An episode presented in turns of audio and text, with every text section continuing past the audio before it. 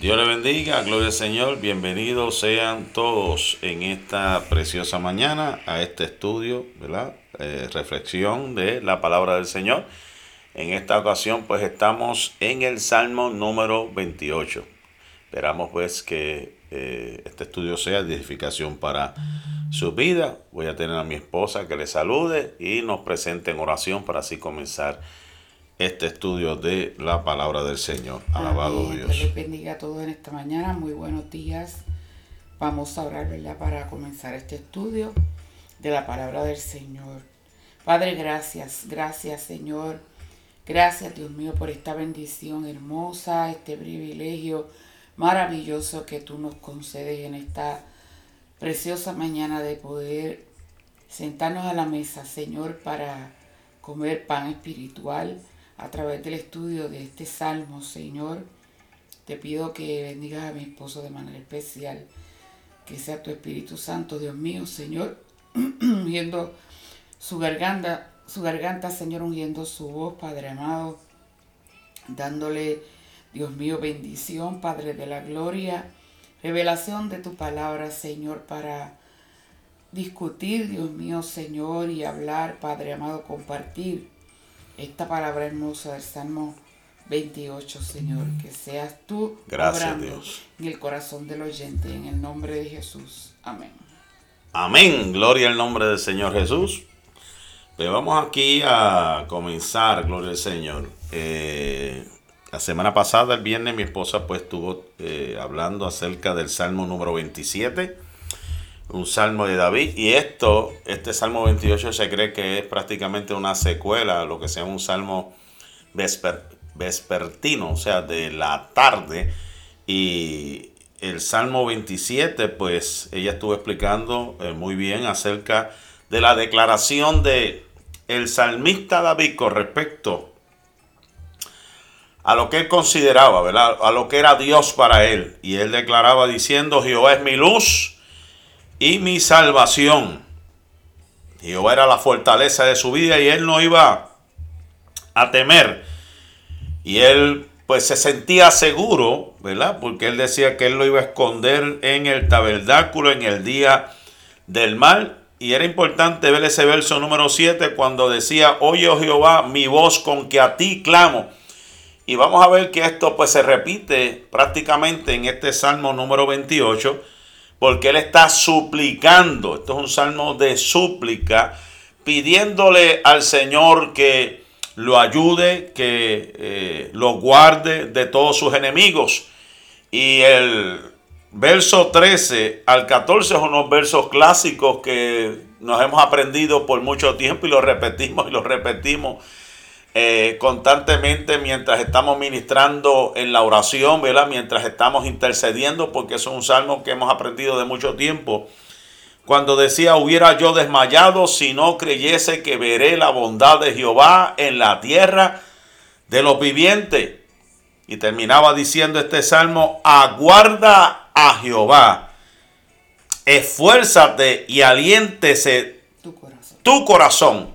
Sí, espera espera a Jehová. Qué bueno, ¿verdad? Una, una promesa y esto es algo que nos da esperanza, que nos da mucho eh, aliento para seguir hacia adelante. Lo que es esforzarnos, que nuestro corazón se aliente, que esperemos a Jehová. Ahora pues vamos al Salmo 28, que es prácticamente una, una secuela, una secuencia de este, de este Salmo número 27. Y voy a pedir a mi esposa, pues que es un salmo bien corto o sea que hoy lo, voy a tener muy poco tiempo porque es un salmo bien corto, pero esperamos que sea de edificación. Leemos en esta preciosa mañana. Amén. En el nombre del Padre, del Hijo y del Espíritu Santo. Amén. Plegaria pidiendo ayuda y alabanza por la respuesta. A ti clamaré, oh Jehová, roca mía, no te desentiendas de mí, para que no sea yo dejándome tú semejante a los que descienden al sepulcro. Tremendo, gloria al Señor. El título, ¿verdad? De algunas de las Biblias, eh, como la Reina Valera, dice aquí es que es una plegaria, plegaria, ¿verdad? Pidiendo ayuda, es una petición.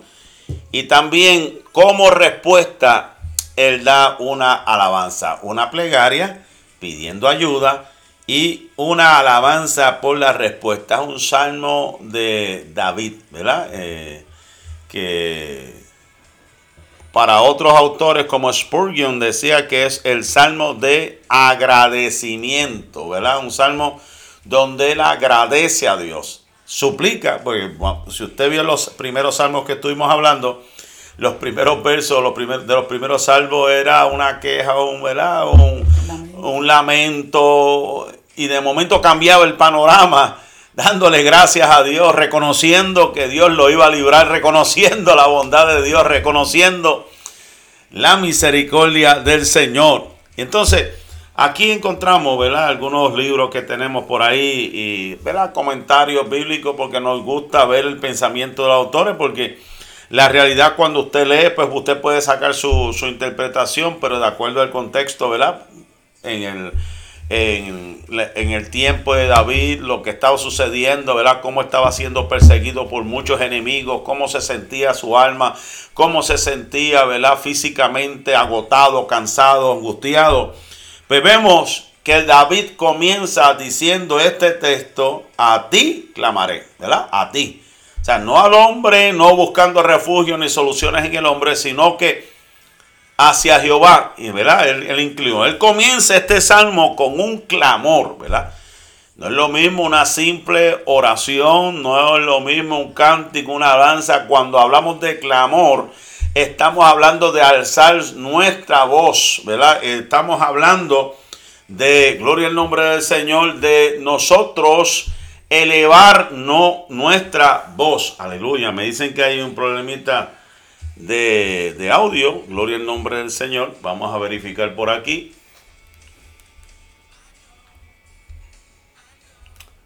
Aleluya, gloria al nombre del Señor. A ver qué es lo que está sucediendo por aquí. Gloria al nombre del Señor Jesús. Bueno, acá me indica que tiene todo el... Vamos a ver por aquí. Gloria al nombre del Señor el audio. Vamos a ver lo que está sucediendo. Alabado sea el nombre del Señor. Vamos a verificar por aquí, gloria al nombre del Señor Jesús. Aleluya, que me dice que está todo bien en mi sistema. ¿Mm? Gloria a Dios.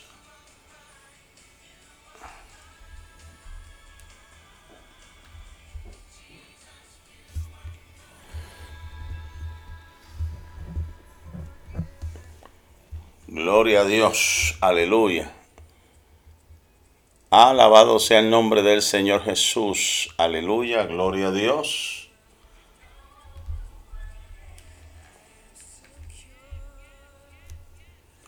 Alabado Dios, no sabemos lo que está pasando en YouTube, ¿verdad? Porque aquí está todo y me dice que estamos en vivo, estamos escuchándonos, gloria al nombre del Señor. Aleluya, gloria al Señor Jesús.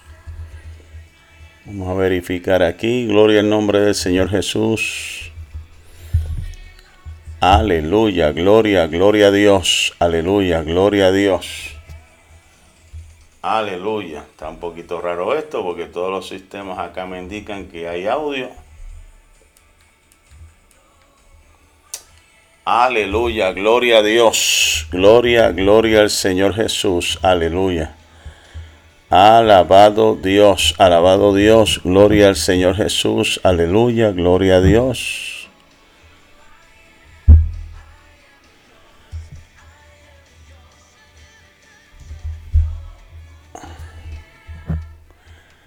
Aleluya, gloria a Dios.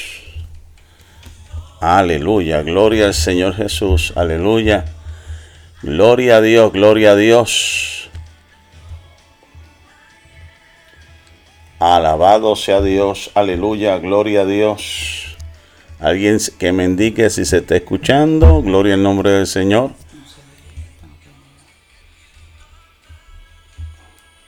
Gloria a Dios, gloria a Dios. Ahora sí. Gloria a Dios. Vamos a ver ahora. Ahora se escucha.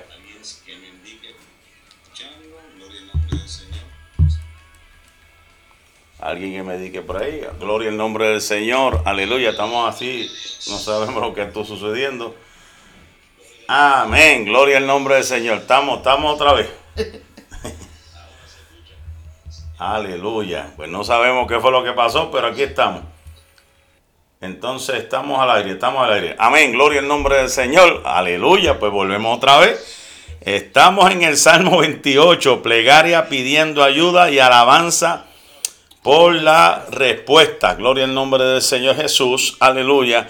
Estamos hablando del Salmo número 28 que comienza el Salmo con un clamor a Dios, una petición, eh, una petición sentida que se escuchan los ruegos de una persona que adora, escuche bien esto, que adora con necesidad, ¿verdad? No es lo mismo este, una simple oración eh, rutinaria que un deseo, un anhelo de que Dios lo escuche, de que Dios obre en una forma especial en medio de su situación. Alabado sea el nombre del Señor Jesús. Una petición sentida que se escuchan los ruegos de una persona que adora con necesidad y que no desea experimentar un futuro desagradable, no desea de que se arruine su futuro, ¿verdad?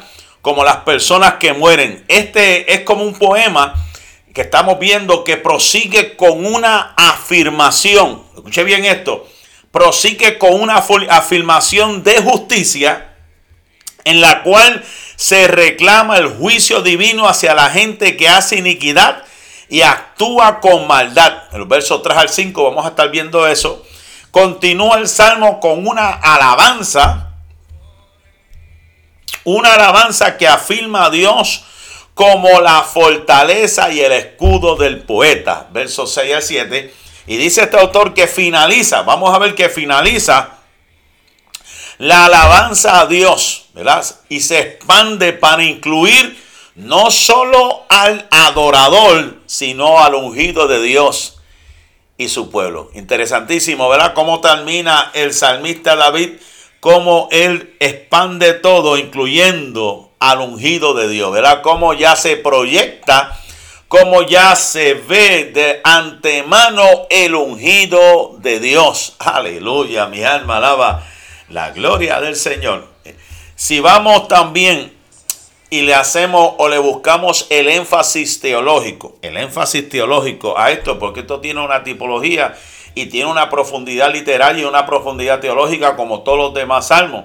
Estamos viendo que la petición de David en estos versículos comienza, ¿verdad? Con un oye la voz de mis ruegos. Escuche bien esto, esto está interesante. Oye la voz de mis ruegos y la afirmación posterior en el verso 6 dice, el Señor oyó la voz de mi ruego. O sea, él primero dice, oye la voz de mi ruego. Y más adelante vamos a ver en ese verso 6 que dice, el Señor oyó, porque el Señor escucha, el Señor está atento a nuestras oraciones. El verso 5 usted sí se dio cuenta, los que han escuchado, los que han leído, dice, los que hacen iniquidad y la perversidad de sus hechos se contrastan con los hechos de Jehová. Hay un contraste entre los, aquellos que lo perseguían, que estaban llenos de iniquidad, que estaban llenos de perversidad, a los hechos de Jehová que son justos, ¿verdad? Que se envuelve la justicia de Jehová. También vemos en este, en este, en este salmo, ¿verdad? En este salmo 28, el verso 6, cuando habla el salmista diciendo, bendice a Jehová y el sacerdote bendice la heredad del Señor. Como vemos esto como que se complementan la bendición de Jehová, la heredad de nuestro Señor. Y la estructura literaria del, del Salmo no es tan compleja, algo, es algo simple. Vemos una súplica, ¿verdad? Como el Salmo 27, estamos viendo una súplica. Estamos viendo también un juicio divino, que lo vamos a estar eh, viendo ya mismito, que es el verso 5. Y del verso 6 al 7 vemos una alabanza del salmista. Y del 8 al 9 dice que hay una afirmación de esperanza y salvación. O sea que esto envuelve varias cosas, ¿verdad? Este, este, este salmo eh, envuelve una plegaria, una súplica, una bendición para la heredad. Envuelve también un juicio divino, una alabanza y una afirmación de esperanza y de salvación. Según Charles Spurgeon, un famoso predicador, como dije, esto es una continuación prácticamente del Salmo 27 y es lo que se conoce como un salmo vespertino, o sea, de por la tarde. Y se ve que estaba el salmista ansioso de presentarse rectamente ante el tribunal de Cristo. Eso lo hemos visto en otros salmos, ¿verdad? Eh, por eso es que él pedía, Señor, examíname, evalúame, apruébame.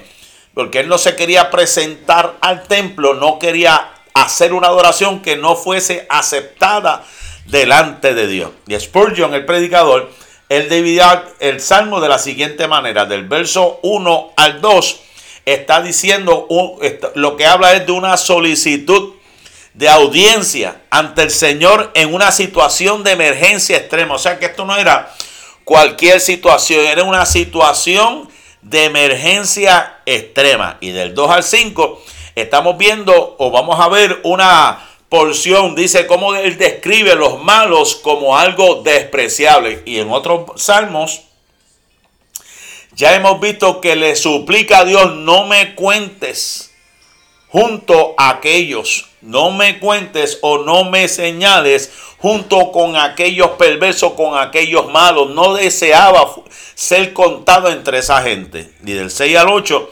vamos a ver que él elogia la misericordia del Señor porque escuchó su súplica. Una petición general hace a favor de los creyentes militantes en ese verso número 9.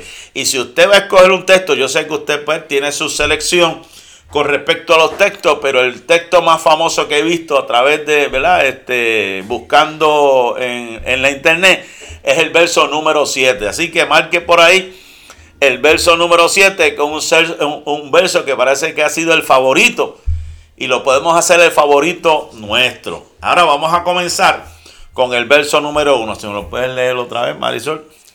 A ti clamaré, oh Jehová, roca mía, no te desentiendas de mí, para que no sea yo dejándome tú, semejante a los que descienden al sepulcro. Amén. Esta versión dice, Señor, a ti te llamo. La otra versión dice, a ti clamo. No me ignores, fortaleza mía. Está suplicando, yo sé que tú estás ahí. Por favor, no me ignores. Tú eres mi fortaleza. Que si tú no me hablas, seré como los muertos. Wow. Cualquiera, ¿verdad? Que, escucha estas expresiones poéticas de, David diría, wow, este hombre lo coge esto bien en serio. Y es así. Imagínense, como dicen estos eh, comentarios que he escuchado como de Spurgeon. Él decía, a ti clamo, Señor. ¿Por qué? Porque al hombre sería algo en vano porque no va, no va a haber una respuesta adecuada para su súplica. Él está suplicando al único que puede contestar, al único que puede solucionar, al único que puede traer realmente una respuesta sabia a su vida. Él le está reconociendo como la roca. Le está diciendo roca mía. Y no cualquier roca. Es la roca inmutable nuestra roca escucha siempre nuestros clamores. Por eso es que se le compara también a Cristo, ¿verdad? Como a la, roca que fue, la piedra que fue desechable, desechada, vino a ser el, prácticamente la cabeza, el ángulo. En otras palabras, Él es la roca inconmovible de los siglos, no se mueve, Él va a estar firme donde está.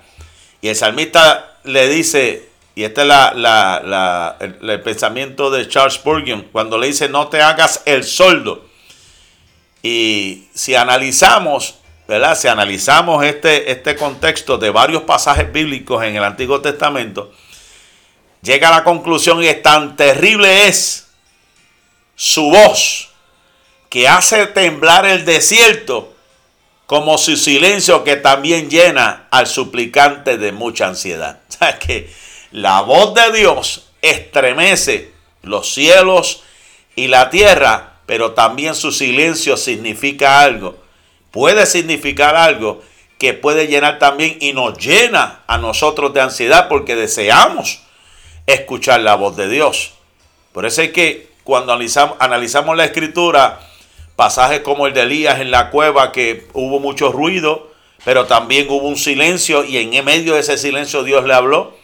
Esos momentos difíciles que pasamos como cristianos, que esperamos que algo suceda, que se estremezca algo, que caiga algo, que pase algo, porque nuestro, nuestro pensamiento como humano es sentir algo sobrenatural, porque queremos experimentar, tocar, escuchar algo. Pero hay veces que también Dios se hace sentir en medio del el silencio.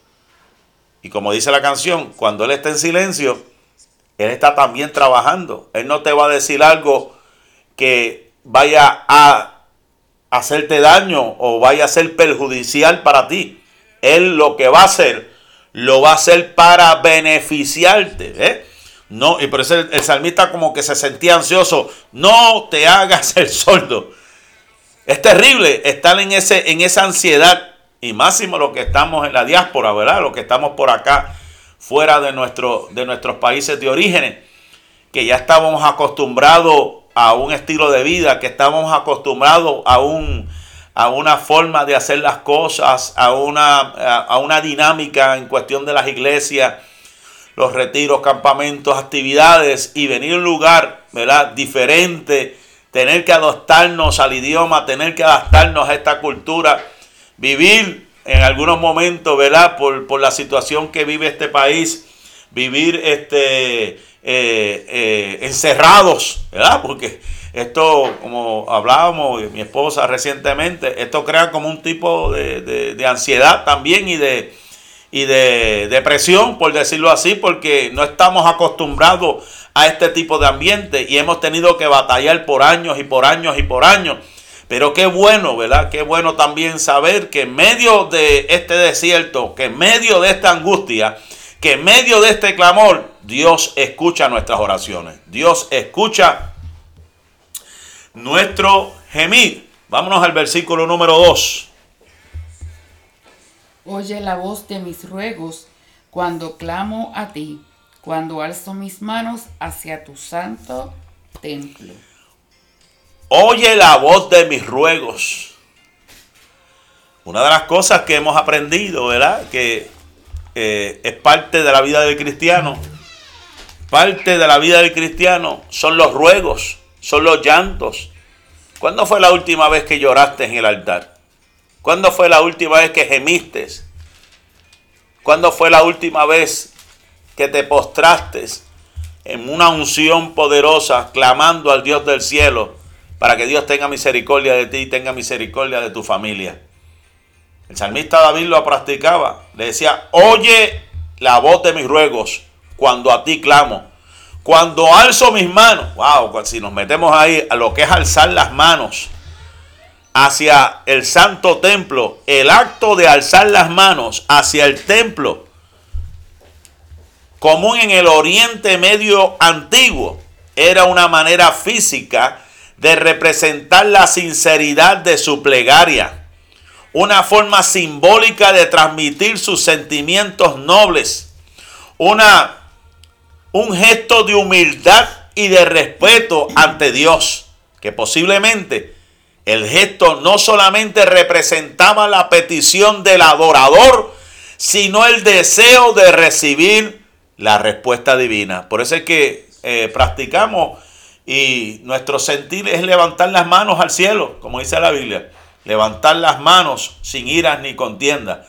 El adorar a Dios eh, levantando las manos nos habla de respeto. Nos está hablando de un deseo en nuestro corazón de que Dios se manifieste a nuestras vidas. Por eso es que le, ¿verdad? Este, siempre eh, exhortamos a la iglesia a que levante sus manos y adora al Señor, como lo hacía el salmista David, que oía la voz. Dice, le decía a Dios, oye la voz de mis ruegos cuando a ti clamo, cuando alzo mis manos hacia tu santo templo. O sea que venimos a la casa del Señor. No venimos de brazos cruzados. Tenemos que levantar nuestras manos en señal también de adoración. ¿Va a decir algo? Es el versículo 4 del Salmo 63 precisamente habla de eso mismo. Así te bendeciré en mi vida, en tu nombre alzaré mis manos. Wow, tremendo. Si seguimos el verso número 3, ¿qué nos dice? No me arrebates juntamente con los malos y con los que hacen iniquidad, los cuales hablan paz con, su con sus prójimos, pero la maldad está en su corazón. Amén. Volvemos a, volvemos a lo mismo de los otros salmos, como dije al principio. El salmista estaba pidiendo que no fuese arrebatado, arrancado, juntamente con los malos y con los que hacen iniquidad, los cuales los cuales hablan paz con sus prójimos, pero la maldad está en su corazón. Eso es hipocresía. Eso es prácticamente lo que está diciendo el salmista David. De boca dicen que tienen paz, pero su corazón está lleno de maldad. Aquí, hace, alusión también al, al Salmo 26, 9, que estuviste discutiendo las semanas anteriores no arrebates con los pecadores mi alma, ni mi vida con hombres sanguinarios. En el versículo 9 del capítulo 26. Es lo mismo, o sea, estamos viendo que David continuamente está pidiendo eso. No, no me arrebates, no me quites en medio de ellos. Porque son gente que hablan paz con su prójimo, pero la maldad está en su corazón. Aquí vemos el comentario de Samuel Pagán que dice, paulatinamente la petición del salmista se hace más específica a medida que el poema avanza, no desea ser tratado como las personas malvadas o inicuas que tienen su futuro en el sepulcro silencioso. Esas personas merecen el justo juicio de Dios por sus actos de maldad, por la falsedad de sus acciones, por la mentira de sus maquinaciones. Aunque hablan de paz en sus corazones o el interior de sus vidas, están maquinando guerra, maldad, hostilidad, muerte. Merecen recibir en efecto el fruto adverso de sus obras. Lo vamos a ver. El resultado malsano de sus hechos. El producto erróneo de sus manos. En su clamor el salvista no solo pide ser liberado de la ira divina, sino que aboga para que sus enemigos reciban la retribución justa y merecida de sus acciones. Está hablando, estamos hablando ahora de un tema que yo hace mucho me acuerdo que prediqué acerca de la retribución divina, ¿verdad? Esto es algo que, pues, es prácticamente decir, el que siembra maldad, eso es lo que va a cosechar. Estamos hablando que en la retribución divina también podemos hablar, ¿verdad? Que aunque digamos lo que digamos o no querramos verlo de esa manera, pero el sol sale para todo el mundo, la lluvia sale para todo el mundo. Estamos viviendo bajo el mismo cielo. Ahora, las acciones de la gente, nuestras acciones conllevan unas consecuencias. Si actuamos mal, pues las, consecuencias son ¿verdad? Este, negativas. Ahora, si hacemos las cosas bien, pues las, las consecuencias son, se harán positivas para nuestra vida de que vienen momentos difíciles a nuestra vida y a veces pensamos por qué ocurren cosas malas a gente buena. Ahora, de, hay que ver, ¿verdad? Las circunstancias y tú te tienes que autoevaluar qué, qué, estás haciendo o qué no estás haciendo bien. Y también hay que verlo del punto de vista, y eso es lo que yo eh, creo también, que hay momentos que vienen pruebas para probar tu fe, simplemente. Y hay momentos que van a venir situaciones en nuestra vida como le, pasó a Job para probar tu integridad. Y hay momentos que simplemente Dios está viendo, tú tienes la capacidad y te quiere llevar a otro nivel, te quiere, te quiere subir a otro escalón, pero para poder subir a un escalón más, tú tienes que pasarle a esa prueba. O sea, Dios no te va a poner en una posición, no te va a posicionar, no te va a llevar a una posición que, Él necesita que, eh, eh, o que tú quieres llegar y Él quisiera tenerte en ese lugar sin antes pasar la prueba que estás pasando en esta hora. Eso habla de carácter. ¿Cuántas veces predicamos? ¿Cuántas veces no hemos predicado y al otro día Dios nos prueba por lo mismo que predicamos? a mí todo el tiempo. Hablamos de esto y de esto y de esto, y Dios dice, ok, tú hablaste de esto, vamos a ver si realmente tú pasas la prueba. Y por eso es que a veces pensamos, Señor, pero ¿por qué me consideran o me están persiguiendo mis enemigos? No quisiera. Y por eso es que vemos un salmista en, los salmos anteriores que, él quería mantenerse puro para poder adorar a Dios, quería mantenerse limpio y no quería que se considerase como estos malos, perversos. Pero como yo le he enseñado a mi iglesia, ser luz en medio de, de luz es fácil. Pero donde hay que ser luz es en medio de las tinieblas. En la iglesia todos somos santitos, cristianos. Es en las tinieblas, en medio de las tinieblas, donde vas a ser probado donde vas a, realmente hacer, te van a pasar por el crisol, te van a hacer pasar, ¿verdad? Como la máquina esa que tritura las cañas. Trapiche. El trapiche. para sacarte el jugo realmente y poder sacar el extracto de realmente lo que necesitas, la esencia tuya, nuestra esencia, como dice la escritura, nuestra fe va a ser pasada por el fuego, por el horno, para así nosotros poder eh, brillar más al final de la prueba. Y eso habla de carácter también, y la manera que vamos forjando nuestro carácter espiritual es de esa forma. Eso es así. Verso número 4. Dales conforme a su obra y conforme a la perversidad de sus hechos Dale su merecido conforme a la obra de sus manos. Esta versión dice, dale conforme a su obra y conforme a la malicia de sus hechos. Dale conforme a la obra de sus manos. Dale su pago. En otras palabras, el salmista estaba pidiendo justicia. Señor, haz justicia por tu siervo. A mí, ¿verdad? Este, hay veces que queremos hacerla nosotros.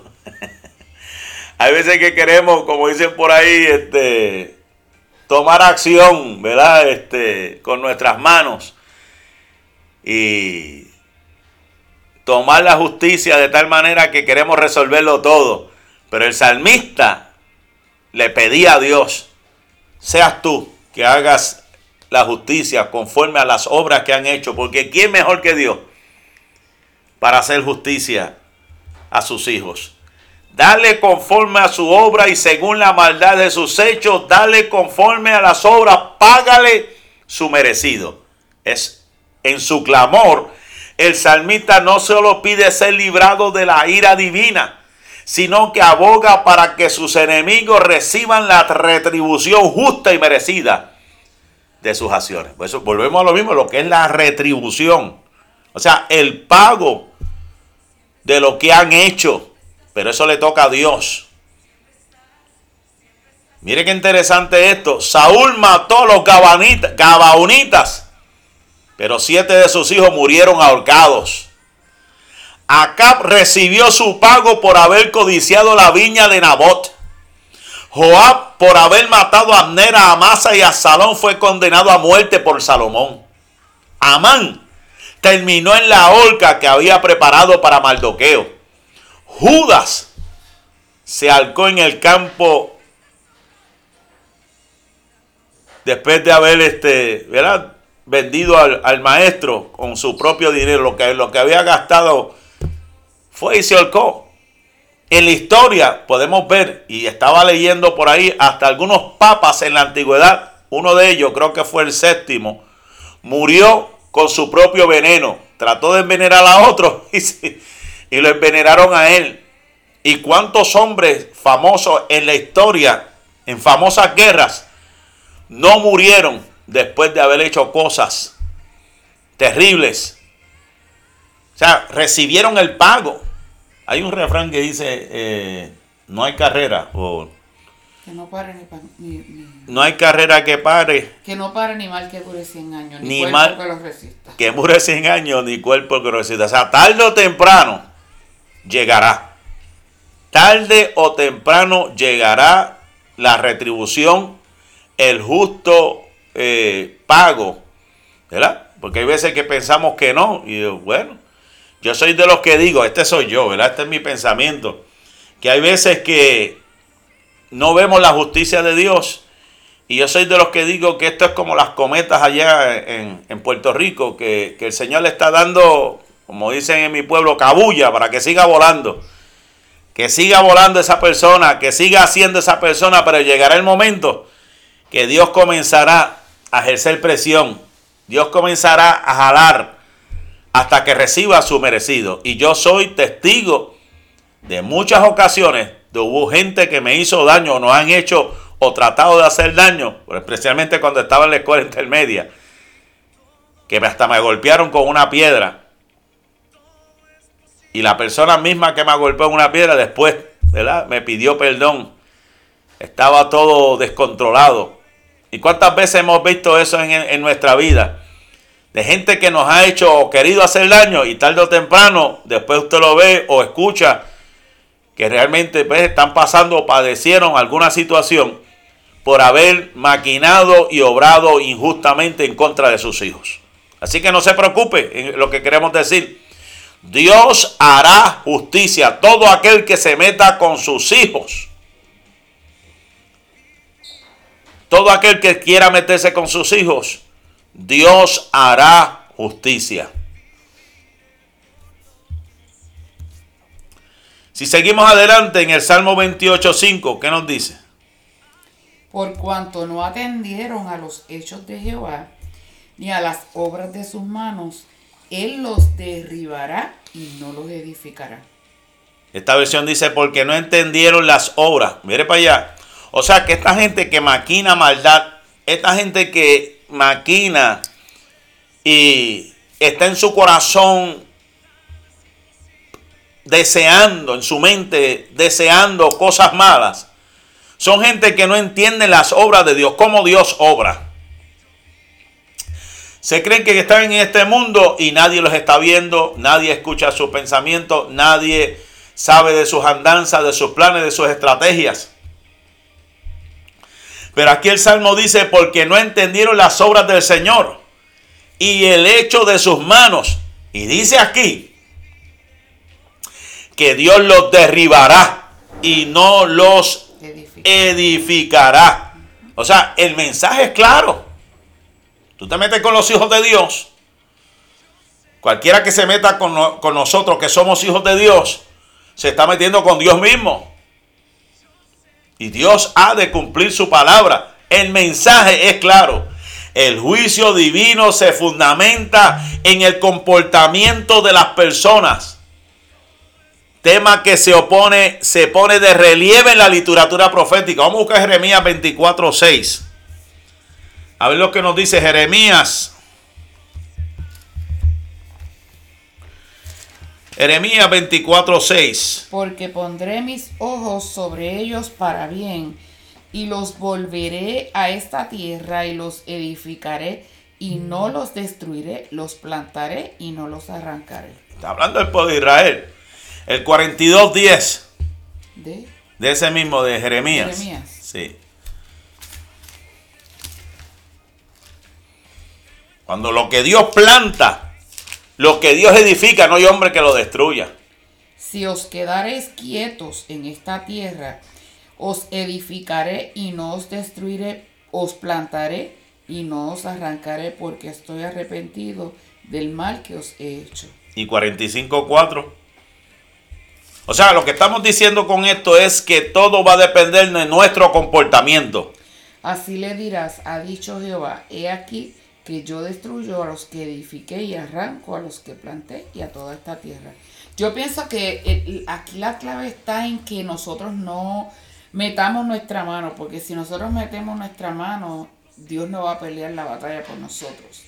¿Sabes? Para que podamos disfrutar de que Él nos represente, ¿verdad? En una batalla, nosotros tenemos que entregársela a Él para que Él la pelee por nosotros. Eso que dice Jehová peleará nuestra parte por vosotros. Y vosotros estaréis tranquilos, Dios le dijo al pueblo de Israel. Y debe ser así. En medio de la situación, si nosotros metemos nuestra mano, si nosotros tratamos de defendernos por nosotros mismos, entonces dañamos las cosas. Es por eso tan importante que le entreguemos por completo al Señor esa batalla, porque Él sabe cuáles son las estrategias específicas que Él va a utilizar y, y en el momento indicado que lo va a hacer. O sea que aquí estamos viendo un salmista que está dando un mensaje en contra de sus enemigos y afirmando su integridad personal. O sea, en otras palabras, yo no voy a meter mis manos en esto. Yo solamente te pido que hagas justicia, le está diciendo a Dios. Y el comportamiento, en base a nuestro comportamiento, es que se va a determinar esto, porque lo que Dios plantó, el hombre no lo puede destruir. Y si mantenemos el comportamiento correcto, Él nos va a edificar y nos va a fortalecer. Ahora, si no, si no no mantenemos el comportamiento que se supone que haga, pues tenemos que atenernos a unas consecuencias. Por eso es que la Biblia dice que para que Satanás no gane ventaja sobre vosotros, no ignoremos sus maquinaciones, porque esto es parte del plan de Satanás provocarnos. Este es el plan de Satanás provocarnos a ira, buscar la forma de debilitarnos para hacernos caer y devoronarnos, destruirnos. Por eso es que la Biblia es clara cuando dice que la ira del hombre no obra la justicia de Dios. Tenemos que dejar el juicio, la venganza es de parte de Dios, no nuestra. Permita Dios, ¿verdad? Que esto cada día lo podamos analizar porque el impulso como humano, hermano, hay veces somos, somos, humanos. Porque no es fácil, no es fácil eh, muchas veces nos encontramos en encrucijadas bien, bien grandes y, unos desafíos eh, en cuanto a nuestro carácter y nuestra manera de reaccionar ante ciertas cosas que se hace un poco difícil y por eso es bien importante pedir al Señor ¿verdad? que nos ayude a mantenernos calmados y tranquilos y, que le permitamos a Él que Él sea el que pueda pelear nuestra Me lleva a la mente eh, Moisés. Moisés dice la Biblia que era el hombre más manso. el hombre más manso y ese pueblo lo provocó y le ha dado esa peña. Querían agua, toman agua, le dio, le dio con todas sus ganas. ¿Y qué pasó?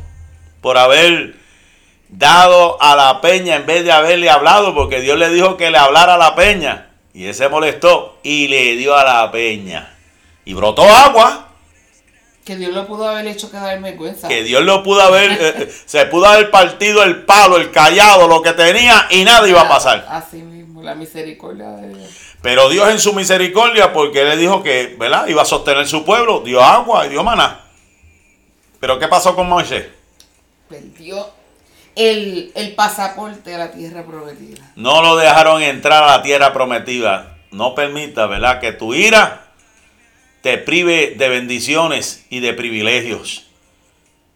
Dejar lugar a la ira de Dios. Que sea Dios el que tome. Porque así como Moisés perdió el pasaporte para llegar a la tierra prometida, muchas veces perdemos nosotros muchas bendiciones y privilegios por no dejar que sea Dios el que obre por nosotros y seguir ¿verdad? Eh, las instrucciones de Dios. Si Dios dijo, Él va a hacer, él lo va a hacer. Si Dios dijo Él va a obrar, Él va a obrar. Y vemos en el Salmo 37, lo vamos a ver más adelante, que el mismo salmista dice, déjala ir y desecha el enojo. No te, no te alteres en manera alguna para hacer lo malo, sino que mira, hay que permitirle al Señor, ¿verdad?, que obre este, en nuestra vida.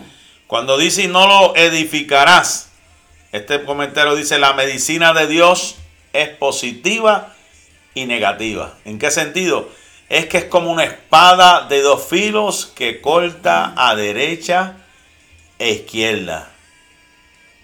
Te puede, puede, puede crear unas consecuencias. Sabemos que esta, estas expresiones cuando este, hablamos de no edificar, hay que, hay que, hay que, hay que analizarlo desde, desde el punto de vista, ¿verdad? Dios está para edificarnos. Dios está para levantarnos. Pero cuando el hombre se mete en contra de Dios, es como, yo lo pongo como el caso de Pablo. Se está dando él mismo cosas. Se está golpeando él mismo. Pues se está metiendo con Dios y con Dios nadie le puede ganar a Dios. O sea que no lo edificará. O sea, él mismo se está autodestruyendo. Prácticamente eso es lo que está diciendo. El hombre mismo se está autodestruyendo por irse en contra de Dios. Amén. Vamos para el verso 6. Bendito sea Jehová que oyó la voz de mis ruegos. Bendito sea el Señor, dice aquí, porque Él ha respondido, respondido a, mi súplica. ¿Ves? El primer verso, Él decía, no te hagas el, desentendido, no te hagas el, el soldo, en otras palabras, escúchame, estoy desesperado. Pero ahora vemos nuevamente a David que después de una súplica incesante, una súplica por esa necesidad, ahora está diciendo bendito, está dando bendición. Bendito sea el Señor porque ha respondido a mi súplica. O sea que podemos rogar, quejarnos, pero también vamos a bendecir porque cuántas veces Él no te ha bendecido.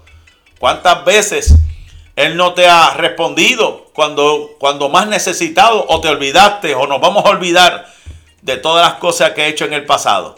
¿Nos vamos a olvidar de eso? No, no podemos olvidarnos de eso. Tenemos que darle gracias a Dios en todo, por todo lo que nos pase, sea bueno o sea malo, tenemos que darle gracias al Señor. Por eso es que esta súplica era una súplica personal y una declaración de justicia. Estamos viendo un salmista que expresa su alabanza a Dios de una forma anticipada es como decir, no he visto los resultados, pero yo sé que... Sigo confiando. Yo sé que Él, él lo hará. Yo confío y creo que Él lo va a hacer. Es como una declaración de fe. Aunque no lo vea, pero yo sé que viene de camino mi bendición. Aunque no estoy viendo los resultados, pero yo sé que ya pronto el Señor responderá mi súplica. Él viene y bendice al Señor porque es su fortaleza y escudo en una manera de afirmar la seguridad y protección que emanan. Ya vamos a entrar al verso número 7 y lo vamos a ver. Porque Dios escuchó su ruego y le ayudó. El poeta está confiando, está cantando, está alabando con gozo. ¿Qué nos quiere decir este salmo? En otras palabras, tenemos que huir de la ingratitud y vivir cada día más en una atmósfera celestial de amor agradecido. El simple hecho cuando yo digo de recordarnos de lo que Cristo hizo por nosotros es más que razones, más que motivos para agradecer a Dios por todo lo que ha hecho en nuestras vidas. Porque si Cristo no hubiese muerto por nosotros, si Cristo no hubiese resucitado, si Cristo no hubiese cumplido esa palabra, Mire, hermano, estuviésemos perdiendo el tiempo. Amén. Si seguimos en el verso número 7, por eso volvemos otra vez a las expresiones del salmista. Jehová es mi fortaleza y mi escudo. En él confió mi corazón y fui ayudado. Por lo que se gozó mi corazón y con mi cántico este, este, salmo dice, y este es el, como dice, este verso es que parece que es el, central, el favorito, porque cuando entré a la internet, montones de gráficas en ese, en ese, especialmente en ese, en ese salmo, el salmo eh, verso número 7. Si quiere lo subraya por ahí, acuerde, medite en él en el día de hoy o en la semana y diga este salmo, repite este salmo, declare este salmo, el Señor es mi fuerza y mi escudo. Mi corazón en Él confía. De Él recibo ayuda. Mi corazón salta de alegría y con cánticos le daré gracias. Recuérdese de ese texto. El Señor es nuestra fortaleza, es nuestro escudo. Cuando hablamos que el Señor es nuestra fortaleza y nuestro escudo, que estamos confiando en Él. ¿Por qué? Porque fuimos socorridos. Esto es una confesión de David junto a un testimonio por su experiencia. Cuando habla de fortaleza, estamos hablando de dependencia que nos inspira a confiar. Aquí el versículo 17 de Salmo 40 dice, aunque afligido yo y necesitado, Jehová pensará en mí, mi ayuda y mi libertador eres tú. Dios mío, no te tardes. ¿Qué es una fortaleza realmente? Es protección. Una fortaleza estamos diciendo, estoy dependiendo de esto porque aquí me siento seguro. Cuando hablamos de escudo, estamos hablando de preservación de males y seguridad cual escudo de, de bronce o triple arco. ¿El escudo de qué? De nuestra fe, si lo, vamos a, lo vamos a la enseñanza del apóstol Pablo. Lo que hace que cuando los dardos del enemigo se son lanzados, rebotan. rebotan o se echan para el lado, se echan para el lado. Caerán a tu lado mil y diez mil a tu diestra, más a ti no llegará. En él confió mi corazón y fui socorrido. Dice el Salmo. Este verso, verso 7, márquelo, ese es el central de este Salmo. Antes, ¿Qué quiere decir esto? Antes que llegue la ayuda, es preciso que exista la fe. Pero la, pero la ayuda nunca se va a demorar. La ayuda nunca se va a demorar. En palabras, Dios no llega tarde ni temprano. Él llega a tiempo. Él siempre llegará. No, a lo mejor no cuando tú lo querías, no en el momento lo querías, porque nosotros andamos esperando un montón de cosas por ahí, de bendiciones y de cosas, y seguimos esperando, que las queremos hoy mismo, pero Dios dice, en mi momento, en mi momento, en el momento de Dios llegará lo que Él tiene para nosotros. Pero, pero lo dice ahí, por lo que Él exalta, dice, por lo que salta mi corazón. Otra, en otra palabra, en grande medida, debemos alabarle con todo nuestro corazón.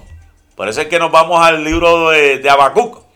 Tenemos que gozarnos y regocijarnos, aunque no haya nada.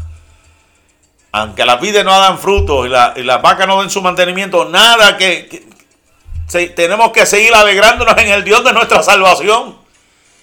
Porque humanamente nos podemos sentir, porque no estamos viendo los resultados, pero Dios nos está diciendo, a su tiempo llegará.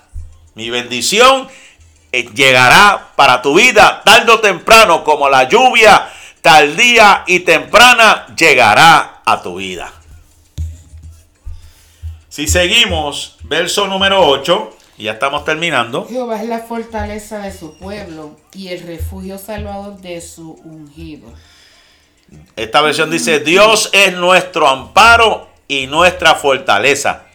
Nuestra ayuda segura en momentos de un tremendo verso también que se puede marcar por ahí y aprender.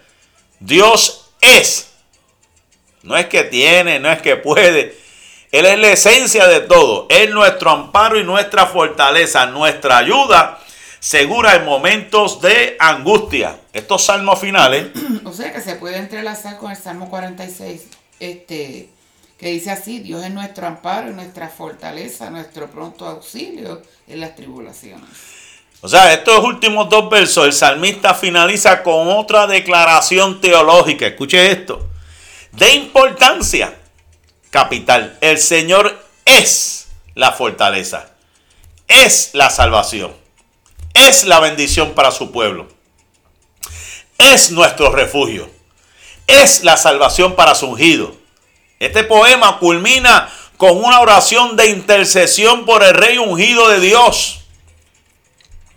Y con una petición de apoyo y sustento. Vemos un salmista que suplica al Señor que pastoree al pueblo para siempre, que es una manera de reconocer su poder protector y su deseo de ayudar y de socorrer en medio de vicisitudes y dificultades de la vida.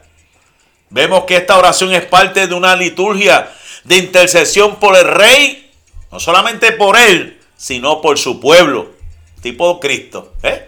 Estamos hablando ahora de una tipología tipo Cristo. Que no solamente pidió por él, Juan capítulo 17, sino que pidió por el mundo. Por los que me diste por los que le diste, para que el mundo crea. Y él pidió por su pueblo. El salmo comienza con una súplica y prosigue con una declaración de juicio. Y ahora sigue con una expresión de alabanza y gratitud. Y termina con una declaración de bendición para el pueblo y para su rey. Por eso es que termina diciendo el salmo, capítulo 28 y verso 9 de la siguiente manera. Salva a tu pueblo, bendice a tu heredad y pastoreales y susténtales para siempre. O sea, salvar a tu pueblo, ¿qué nos está diciendo? Que los libre de sus enemigos, que los preserve de sus pecados, que los socorra en medio de sus dificultades, que los rescate de sus tentaciones y que aparte de ellos todo mal.